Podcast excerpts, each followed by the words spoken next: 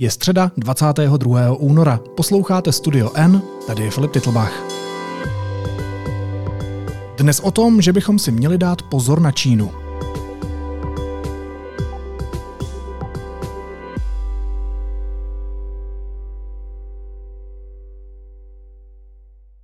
Čínská lidová republika je hrozbou pro bezpečnost České republiky a Evropy. Ve sněmovně to řekl ředitel Bezpečnostní informační služby Michal Koudelka. Evropa by podle něj měla třeba začít řešit svou závislost na čínských lécích. Zapomínáme kvůli upřenému pohledu na Rusko, na rostoucí čínský vliv a o jak velkou hrozbu jde.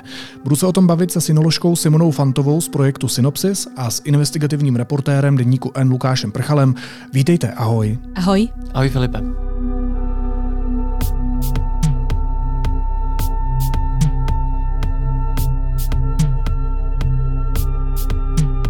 Lukáši, na co přesně upozornil politiky šéf kontrarozvědky Michal Koudelka?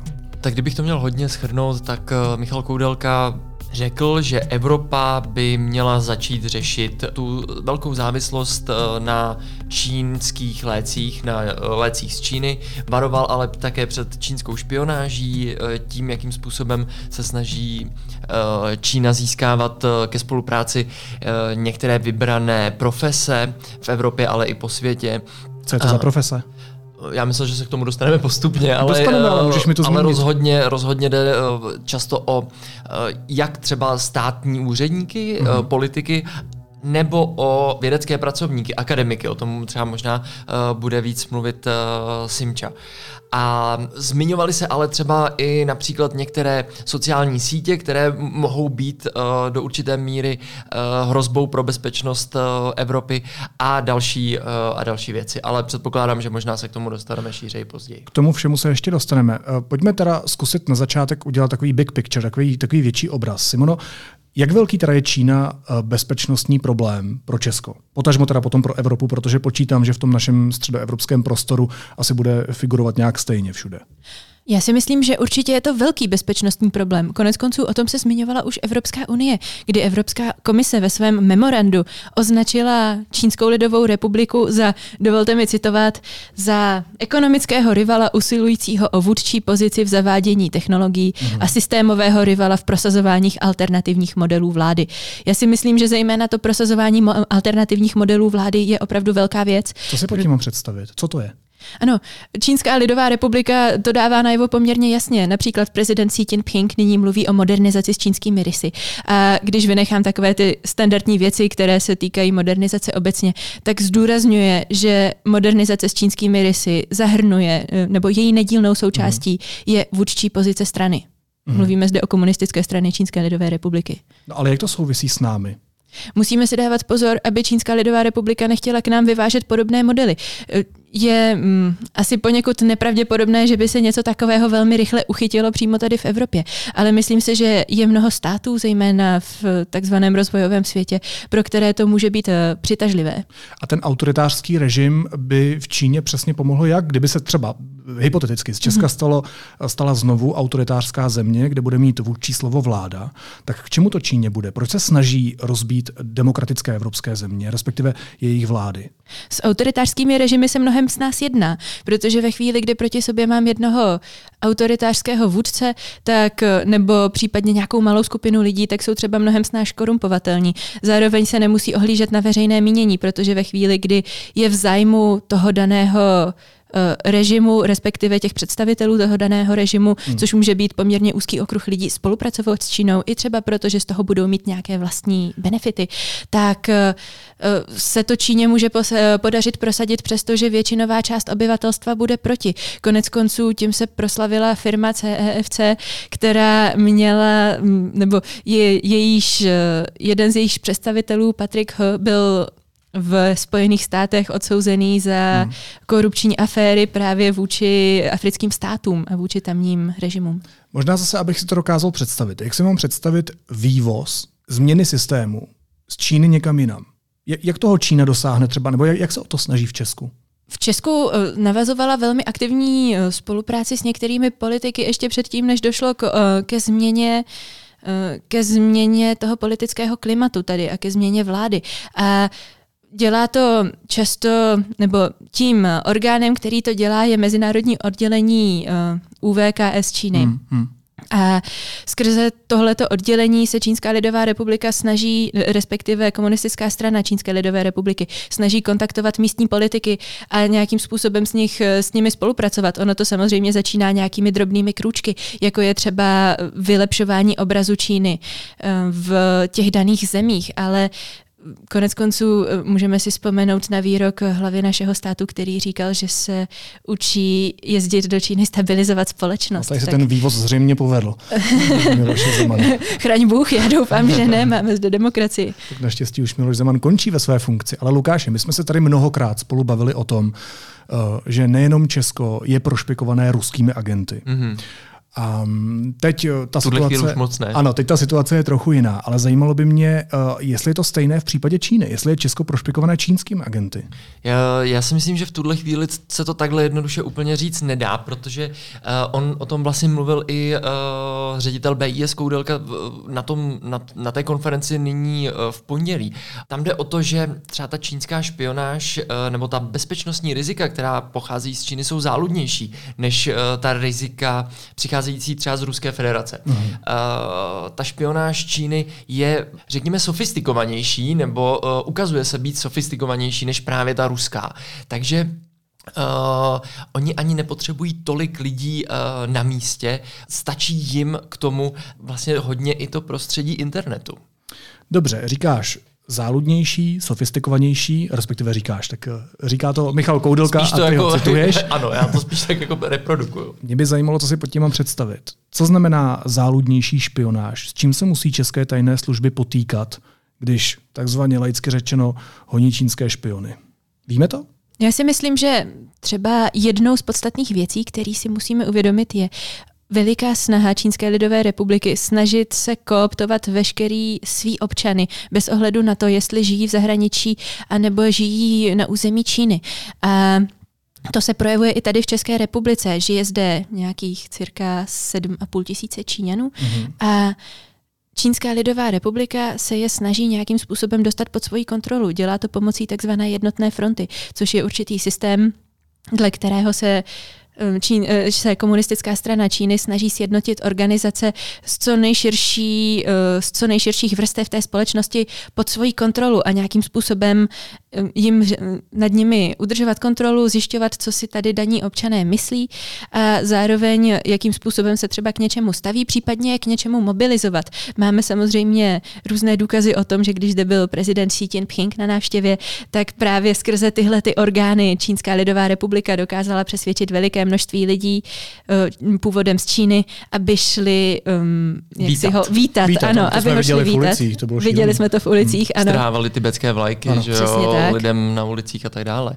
Ale já jsem jenom chtěl říct, ještě možná, abych tě doplnil a abych navázal zpátky na to, mm-hmm. co říkal, na co se ptal Filip. Uh, my to nevíme, uh, není to veřejná informace tak, jak se to zdá, tak zde není tolik čínských agentů, jako zde bývalo těch uh, agentů ruských.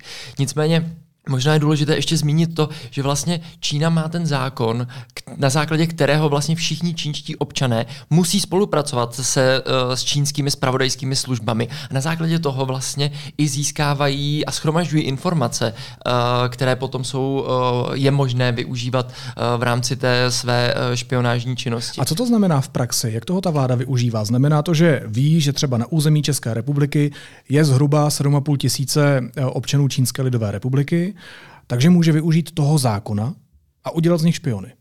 Ano, když mi zase dovolíš citovat ten zákon, mm. tak je to překlad paní profesorky Lomový, publikovala ho v roce 2019 a publikovala ho v souvislosti s tím, že se zde uvažovalo právě o zavádění technologií od firmy Huawei.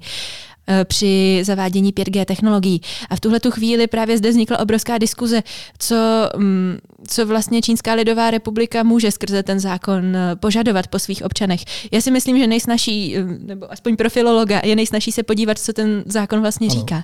A ten zákon říká mimo jiné, že každá organizace i občan musí v souladu se zákonem podporovat, napomáhat a podílet se na státní spravodajské činnosti a zachovávat v tajnosti vše, co je jim známo o státní spravodajské činnosti činnosti. Stát poskytuje ochranu jednotlivcům a organizacím, které podporují státní spravodajskou činnost napomohou ji a podílejí se na ní. Zároveň ten zákon také říká, že státní orgány zpravodajské činnosti mohou v souladu s příslušnými státními nařízeními navazovat spolupráci s příslušnými jednotlivci a organizacemi a pověřovat je k rozvíjení relevantní činnosti. Státní orgány zpravodajské činnosti mohou v souladu s příslušnými státními nařízeními rozvíjet mezinárodní výměnu a spolupráci. Tohle mi třeba přijde důležité, no dobře, když se budeme bavit o kooptaci ano, ano. Uh, univerzitního prostředí například. A počkej, a když mi to cituješ, ano. Tak jak teď nemám být paranoidní, že každý občan Čínské lidové republiky není špion? Já myslím, že podstatné je, a to jsme řešili konec konců s Lukášem, když jsme řešili ty čínské policejní stanice na našem území, hmm. zajistit tady takové podmínky, aby ty lidé nemuseli být špioni.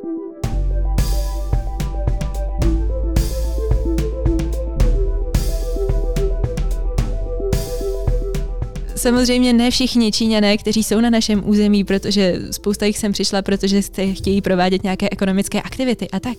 Ale někteří sem taky přišli, protože právě utíkali před tím čínským mm, režimem. Mm. A já si myslím, že v tuhle chvíli je pro nás velice důležité pro ně zajistit takové prostředí, aby oni nemuseli být vystaveni takovéhle čínskému vlivu. A to se neděje? V tom selháváme? A tím pádem tedy selháváme i ve vlastní bezpečnosti? Já si myslím, že často zapomínáme na spoustu věcí. Eh, možná nemáme dost odborníků na Čínu, kteří by byli schopni ty rizika vyhodnocovat, protože mě třeba překvapilo, že když jsme řešili ty policejní stanice, tak se o něch psalo v čínském tisku vycházejícím na českém území už třeba před dvěma lety. Hmm. A hmm. ten důvod, proč eh, jsme si toho nevšimli, byl čistě ten, že jsme asi líní číst čínské zdroje, které vycházejí na našem území. Trošku to považuji za osobní selhání, protože bych to měla vědět jako synolog. A můžeme připomenout aspoň krátce, co to bylo s těmi policejními stanicemi na českém území? Uh, šlo o to, že uh, jsme se Simonou tehdy uh, zjistili uh, ještě ve spolupráci se, s, s organizací Safeguard Defenders, myslím, že se jmenuje, uh, že v Praze působí dvě, nyní už ne tedy, nepůsobí, ale působily dvě čínské policejní stanice, které vlastně jako zprostředkovávaly kontakt uh, čínské minority v Česku uh, s čínskou policií. Když mm-hmm. třeba například ztratili doklady, tak oni se spojili s čínskou policií přes tady ty policejní policejní stanice, které byly neoficiální, nepovolené, nebyly nijak uh, zákonem jako ohraničené. To je nezákonné, ne? Aby na našem území měl nějaký stát ano, ano, přesně tak, ano, přesně tak, přesně tak. A uh, oni jim vlastně zprostředkovali ten kontakt s tou policií, která jim následně měla pomoct uh, získat uh, znovu ty doklady. Oni možná mě s tím doplní v tom, ale uh, Číňané v Česku velmi málo důvěřují českým státním orgánům a proto se stále uh, mají nějakou takovou jako určitou potřebu se přichylovat stále k, té, uh, k těm domácím bezpečnostním složkám. Určitě, tohle je jedna věc. Druhá věc je, a to si myslím, že je mnohem základnější, s tím jsem se setkávala třeba i v praxi soudního tlumočníka, je, že Číňané obecně nejsou zvyklí, aby se o ně stát zajímal. Pokud všechno funguje tak, jak má, tak se o vás ten stát nezajímá. A ve chvíli, kdy se o vás jakýmkoliv způsobem začne zajímat stát, tak je to blbý. Tak je to špatný. Hmm. Přesně tak. Máte problém. Ono to souvisí i třeba s historickým vývojem. Paní profesorka Lomová, zase, že jí vzpomínám, tak často říkala, že když ona byla eh, v Čínské lidové republice, tak eh, tam probíhaly kampaně za to, aby lidé, když se vezmou, tak aby se zaregistrovali na úřadu, protože v té době to ještě nebylo zcela běžné. Zatímco u nás ta penetrace státu sahá hluboce do nějaké tereziánské doby. A, takže jsme na to v úvozovkách mnohem zvyklejší. A v tuhle chvíli ti lidé nemají moc tendenci um, jít něco nahlašovat na policii nebo nějakým způsobem vůbec kontaktovat eh, orgány státu, eh, jehož jazyku ti lidé často nerozumí. Znám třeba spoustu Číňanů, kteří žijí na našem území už eh, desítky let a pořádně neumí česky. V tuhle tu chvíli si ani nemůžou dovolit nic něco oznámit často. Nebo mají pocit, že si to nemůžou dovolit. Samozřejmě máme systém soudních tlumočníků, který by jim to měl umožnit. Říká, že ten stát se o Číňany vlastně úplně nestará, že je to dobře, když se o mě ten stát nestará. A mně přijde, že Čína, vláda, se stará úplně o všechny občany, eh, minimálně kvůli tomu sociálnímu kreditnímu systému. Že každý je sledovaný v Číně. Ona na ně dohlíží, to, je, to, to ano, je něco to, jiného, jo? to je něco jiného. Ale ve chvíli, kdy vás ta vláda přímo kontaktuje a řekne, nevím, Vangu, něco si udělal špatně, hmm. tak máte problém. Jak velký problém? Přijde na to, co uděláte. Mě třeba vždycky... Jak byl třeba špionem pro Česko v Číně? Je, tak to se radši ani netroufám domýšlet. Můj oblíbený uh, paragraf v čínských zákonech Protože je... vás nejsem špionem pro Česko. nikdo nepřišel tady. Uh, teď si nejsem jistá, jak to překládáme do češtiny. Je vyvolávání potíží a způsobování trablů. Nějak tak zní ten překlad. Mm-hmm. Což je vlastně úplně gumová definice, za kterou Tam se, se vejde úplně všechno. Vejde úplně všechno, protože trable vyvoláváte, když svoláváte nějaké demonstrace. A to i třeba v zákonných mantinelech trable vyvoláváte, když eh, se moc ptáte, trable vyvoláváte, když čas od času si postěžujete, že se vám někde něco nedaří a že hmm. možná za to může nějaký lokální úředníček. Hmm. Pokud si dobře pamatuju, tak dle čínského trestního zákonníku za to můžete vyfasovat 10 let. To by byly velké trable, asi v tom mém případě, kdyby Já už platilo bych to, co... dlouho. na, na to by se potom už uplatňovaly zase jiný paragrafy, kde bude úplně jiná trestní sazba. Takže. Vraťme se zpátky k Číně a teď by mě možná možná zajímaly ty její biznisové zájmy. Mm-hmm. Ty jsi citoval pana Koudelku, který řekl, že uh, hrozbou pro bezpečnost a stabilitu v Evropě i v Česku uh, je Čína vlastně jako největší producent léků. V jakém slova smyslu? Uh,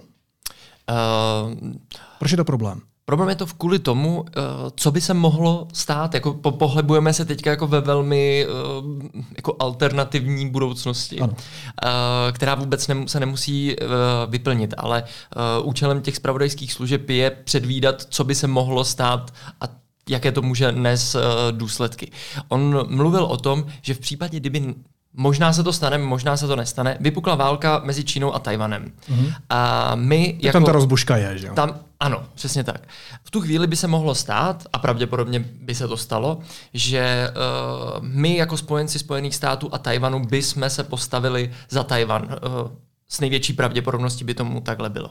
V tu chvíli by nás ale vlastně jako Čína mohla začít vydírat, když to hodně zjednoduším, tím, že nám řekne, OK Evropo, vy eh, stojíte za naším nepřítelem, tady zavíráme krám a už od nás nedostanete uh, léky, které uh, potřebujete pro vlastně celou Evropu, protože jste na nás většinově uh, závislí, protože většina z těch léků, nebo ten základ pro ty léky se vyrábí na našem území. Takže nashledanou my to budeme nyní posílat jinam. Počkej, tak teď přesně popisuješ scénář, který se nám stal s Ruskou federací. Naprosto jsme byli přesně. příliš naprosto závislí přesně, na Rusku, ano. nic jsme s tím dlouhodobě nedělali. I přesto, že tajné služby na, na to upozorňovali opakovaně desítky let. Rusko velmi agresivně uh, napadlo Ukrajinu, svrchovaný stát. Ano. My jsme se postavili proti tomu. Ano.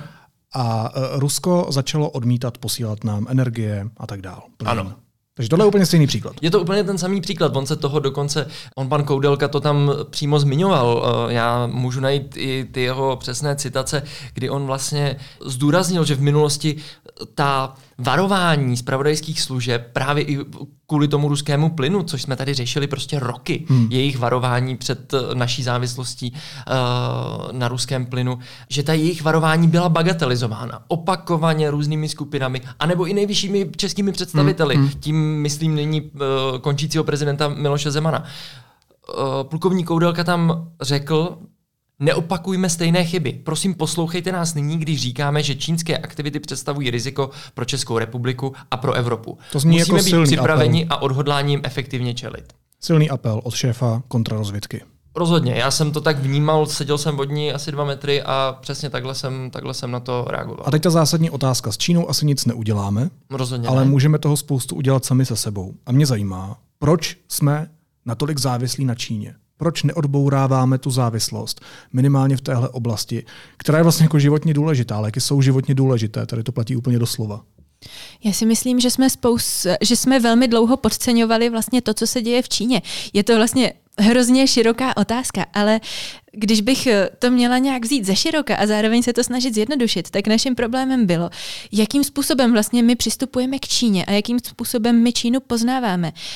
Myslím si, že tady Existuje, nebo jedna z možností, často se k tomu uchycu, uh, uchylují různé sociální vědy, je, že my budeme mít nějakého informanta uvnitř čínské společnosti.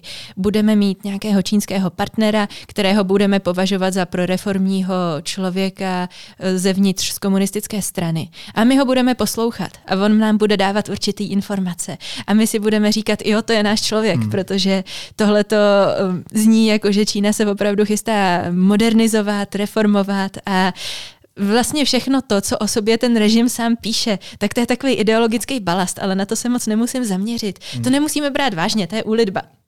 Ale my vidíme, že tenhle ten systém úplně selhal, protože my jsme tomu důvěřovali, ale Čínská lidová republika na to byla určitým způsobem připravena. Byla to dlouhodobá strategie podsouvat nám určité informace a říkat nám, že se třeba nějakým způsobem reformuje.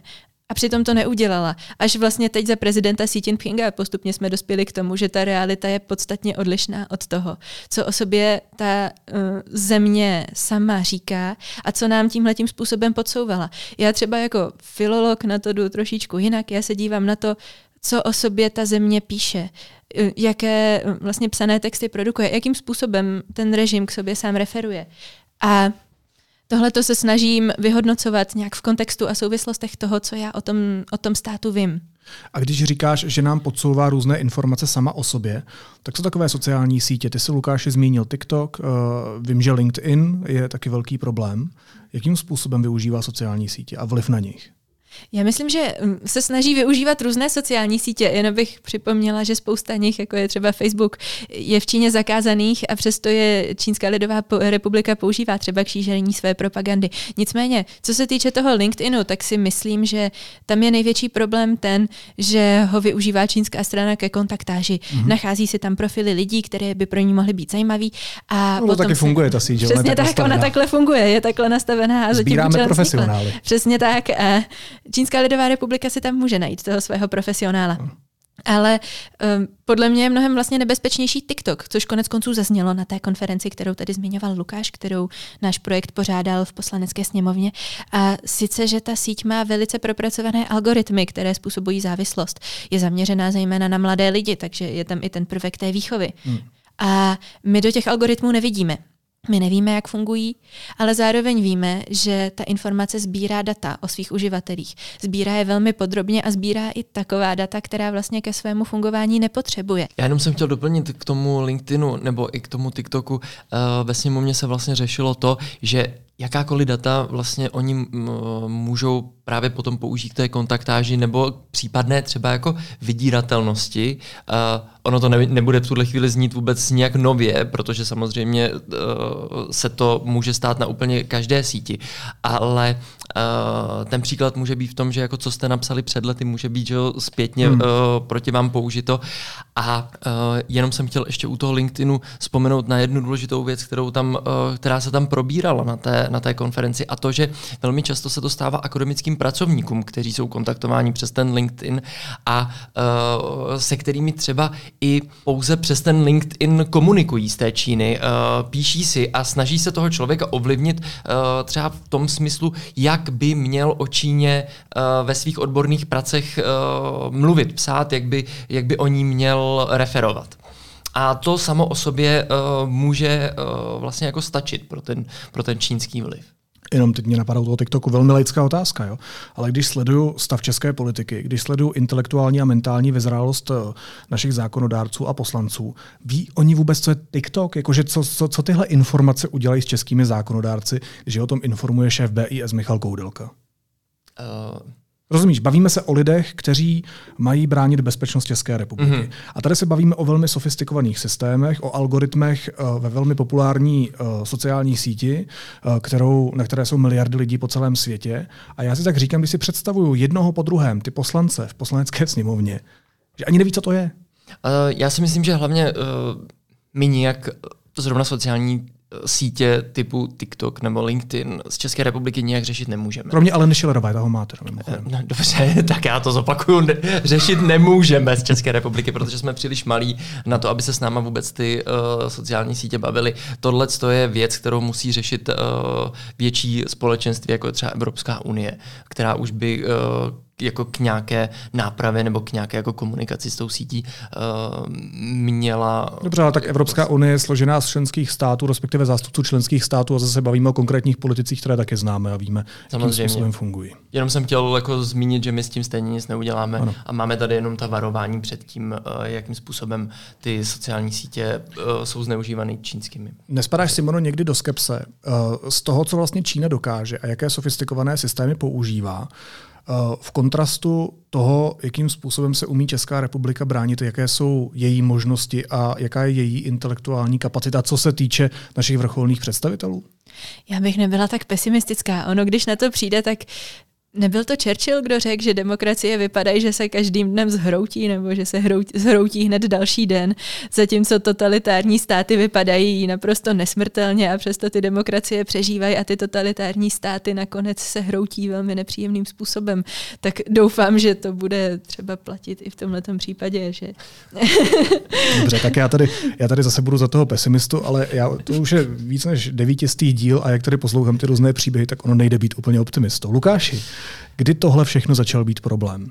Jako v jaké době u nás Čína začala uplatňovat nějaký zásadnější vliv, stala se větším bezpečnostním rizikem? Jestli si uh, to vybavu správně, tak to bylo za Rusnokovy vlády někde v roku, roku 2013, uh, eh, kdy vlastně uh, došlo k nějakému restartu česko-čínských vztahů a nějakému přiblížení se Číně, což vlastně začal dělat nyní končící prezident Miloš Zeman a který vlastně celé to své desetileté období to přiblížení Číně prosazoval. A to velmi, řekl bych, jako úzce a nekriticky. A rázně. A rázně. Stejně jako k Rusku. Aha. Simono, proč jo, má... ale když jenom mm, se k tomu, jestli se k tomu můžu vrátit, tak já si myslím, že je na místě být do jisté míry aspoň trošku optimistický, protože vidíme, že za tu dobu se velmi změnila, za těch deset let se změnila veřejná debata o Číně. Myslím, že tomu Čína sama napomohla tím, jakým způsobem zde provozovala své aktivity, mm-hmm. na jaké lidi se spoléhala a jakým způsobem se konec konců chovala k nám jako k Česku. A vidíme, že nyní se mnohem zvýšilo povědomí veřejnosti o tom, co, nebo o těch čínských tématech nebo tématech týkajících se Číny v rámci České republiky, včetně takových jakoby v, ve velkých uvozovkách drobností, jako je třeba povědomí o Tajvanu. Já, když jsem eh, odjížděla studovat na Tajvan, tak se většina lidí domnívala, že hlavní město Tajvanu je Bangkok a mluví se tam tajsky. a, a dneska lidé Tajvan znají, takže si myslím, že se ta situace v některých ohledech určitě zlepšuje. A už jenom to, že se o tom tady takhle krásně můžeme bavit, je dobrý. Řekni mi, ale proč má Čína takový fetiš na to, že uh, aby byla v zahraničí vnímaná tak moc pozitivně? Proč chce mít ten obraz té pohádkové země, kde nic není žádný problém? Mhm. Já si myslím, že to souvisí s tou ideologií, protože um, ta ideologie stojí na tom, že komunistická strana sama sebe chce popisovat jako tu nejlepší uh, sílu. A ten vlastní systém se vůči vlastnímu obyvatelstvu snaží vysvětlovat jako ten nejlepší. A potom se to snaží dělat i vůči světu. Um, a je to vždycky, je to hrozně černobílé vidění světa, protože má podle mě ten stát pocit, že když nebude vnímaný jako nejlepší, tak bude vnímaný jako nejhorší. Mm-hmm. A zároveň, pokud bude sama sebe prezentovat jako milou a míru milovnou mocnost, tak spíš najde nějaké partnery ke spolupráci. Se Severní Koreou se taky nikomu nechce. Ano.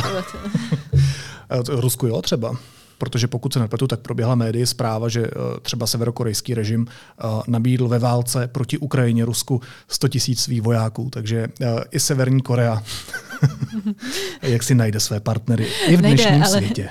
nacházejí je trošičku na jiné straně, nebo trošičku mezi zeměmi, se kterými zase se asi úplně nechceme kamarádit my. Doufejme. doufejme. A řekni mi, podceňujeme Čínu. Je, není teď vlastně trochu v závětří událostí na Ukrajině a toho našeho soustředění té válce a k Rusku? Já si myslím, že obecně Čínu máme tendenci často podceňovat a hraje tam roli několik důvodů. Myslím si, že už jenom ta geografická vzdálenost hmm. tomu napomáhá, protože máme pocit, že když se Čína nachází cirka 6000 kilometrů někde na východ, takže by se nás to nemuselo týkat. Zároveň ne vždycky úplně dobře rozumíme tomu, tomu čínskému systému. Myslím si, že tím, že sami máme zkušenost s nějakým socialistickým zřízením, které fungovalo určitým způsobem, tak máme tendenci mm, vnímat třeba ten čínský socialismus trošičku jinak. Mm, mm. A to všechno nahrává tomu, že tu situaci podceňujeme. Ale já si myslím, že je důležité to nepodcenit. Když eh, se třeba podíváme na to, co se děje na Ukrajině a na to, co se děje na Tajvanu, tak eh, vidíme, že obě ty situace, přestože se v mnoha ohledech hrozně moc liší, tak jsou si v něčem velmi podobné. Máme zde něco, nebo máme zde koncept Euroatlantiku, což je nějaký koncept, ve kterém se snažíme ochraňovat naše sdílené hodnoty vůči nepřátelským zemím. A stejně tak máme i koncept Indo-Pacifiku, což je mimochodem, nebo naše vláda říkala, že to má být jedna z jejich priorit. A je to teď velmi moderní, hodně se na to téma mluví, oblíbený koncept, v rámci kterého se naopak snažíme podporovat otevřený Indo-Pacifik, ve kterém zase budeme podporovat naše demokratické spojence a budeme se snažit zamezit eh, šíření těchto těch totalitárních praktik ze zemí, jako je třeba Čína. Já myslím, že je velmi důležité, že si řekl, že si představujeme ten tamní režim eh, jako ten režim, který jsme zažili my tady. Mm. Se tím Ching opravdu není husák, a KSČ, tedy komunistická strana Číny, není ta česká, potažmo československá KSČ. Lukáš, je možná ještě poslední otázka. Hmm. Pojďme se na závěr uh, vrátit k tomu biznisu, protože to je velké téma, které se nás týká s Čínskou lidovou republikou. Jakým způsobem uh, se tady snaží ovlivnit to prostředí, to klima, skrze duševní vlastnictví, skrze kupování firm a tak dál. Protože nedávno, eh, tady mimochodem v podcastu Studio N padlo, že Čína třeba skupuje a pronajímá si evropské přístavy, což je kritická infrastruktura. Mhm. Já si myslím, že celá ta otázka má víc rovin. Samozřejmě pustit Čínu do naší kritické infrastruktury je velmi nebezpečné. Zase v Čínské lidové republice na to existují zákony, které nic takového neumožňují. A to, že my to umožňujeme, si myslím, že je naše chyba často. Hodně se vedla diskuze třeba o prodeji přístavu v Hamburgu, protože čínská firma Costco chtěla koupit, eh, jestli se nemýlím, bylo to 33% akcí toho přístavu. A odborná veřejnost a nejenom odborná veřejnost se proti tomu velmi silně bouřila.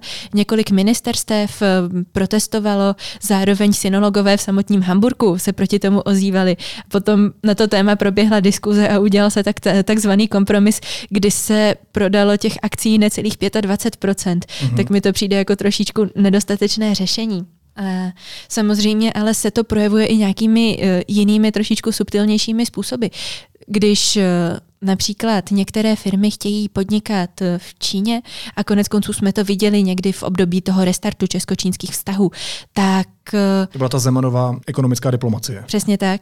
tak Oznámení 200 miliard, které, které přitečou z Číny do Česka a nikdy se to neobjevily. Přesně tak, nikdy hmm. jsme je neviděli. Tak to byl mimochodem součet veškerých těch náhodných cifer, které se vyskytovaly v těch různých memorandech. No ale možná bychom ale... se ještě mohli jako dostat k tomu... Ani tu eh, pandu nemáme mimochodem, o kterou jsme Tu nikdo nechtěl. Já jo.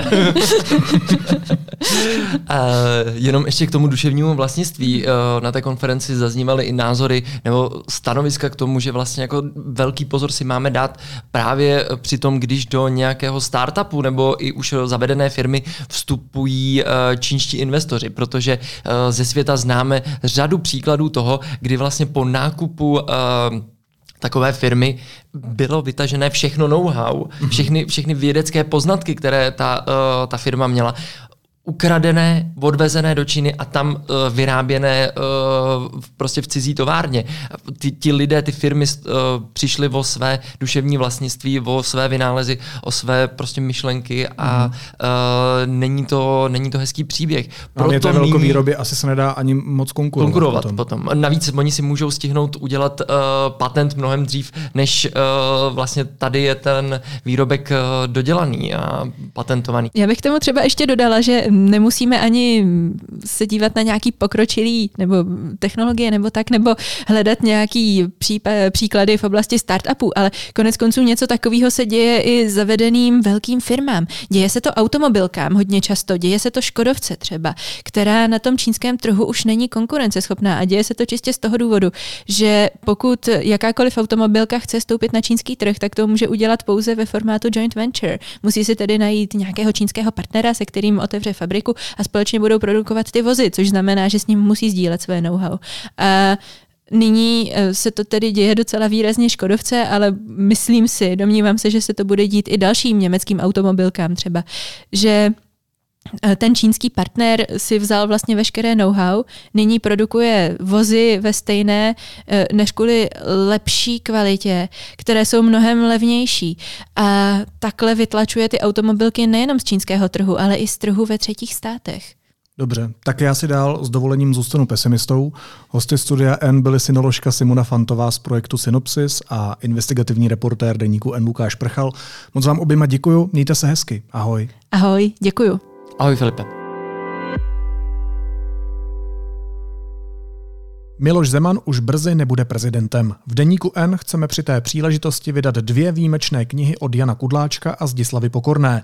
A vy nám s tím teď můžete pomoct. Tím, že si u nás knížky objednáte předem a získat můžete i zvýhodněné předplatné nebo bonusové odměny. Víc na deník n.cz lomeno Zeman. A teď už jsou na řadě zprávy, které by vás dneska neměly minout. Rusko provedlo zhruba v době pondělní návštěvy amerického prezidenta Joea Bidena na Ukrajině patrně neúspěšnou zkoušku mezikontinentální balistické rakety. Informoval o tom server televize CNN s odvoláním na dva nejmenované americké zdroje obeznámené s touto záležitostí. Diktátor Putin na jednání s čínským šéf-diplomatem Wangem ocenil, jak v posledním roce vzrostla obchodní výměna mezi Ruskem a Čínou. S úsměvem chválil Čínu a zdůraznil, že je čeká hodně společné práce na, cituji, stabilizaci mezinárodní situace. Tchajvanský ministr zahraničí Wu jednal ve Washingtonu s americkými vrcholovými diplomaty. Je to vůbec první návštěva tchajvanského ministra zahraničí ve Washingtonu od roku 1979, kdy Spojené státy navázaly diplomatické vztahy s komunistickou Čínou. Ministerstvo financí hodlá zasáhnout vůči lidem, kteří si vyberou úspory z penzijního připojištění najednou. Navrhuje, že by v takovém případě museli vrátit čtvrtinu až polovinu státního příspěvku a moravskosleský hejtman Vondrák opustil poslanecký klub ANO, oznámila to Šilerová. Zároveň řekla, že prý neunesl kritiku. Klub s jeho rezignací souhlasil.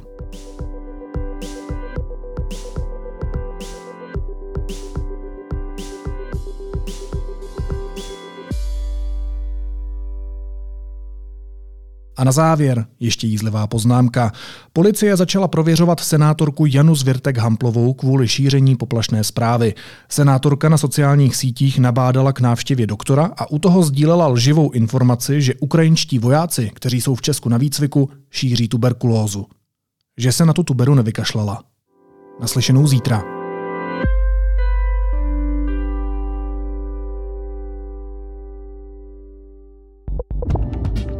Zvuk umění. Nový podcast o lidech, kteří vám přinášejí zážitky v rukavičkách i bez nich. Více na webu Národní galerie Praha.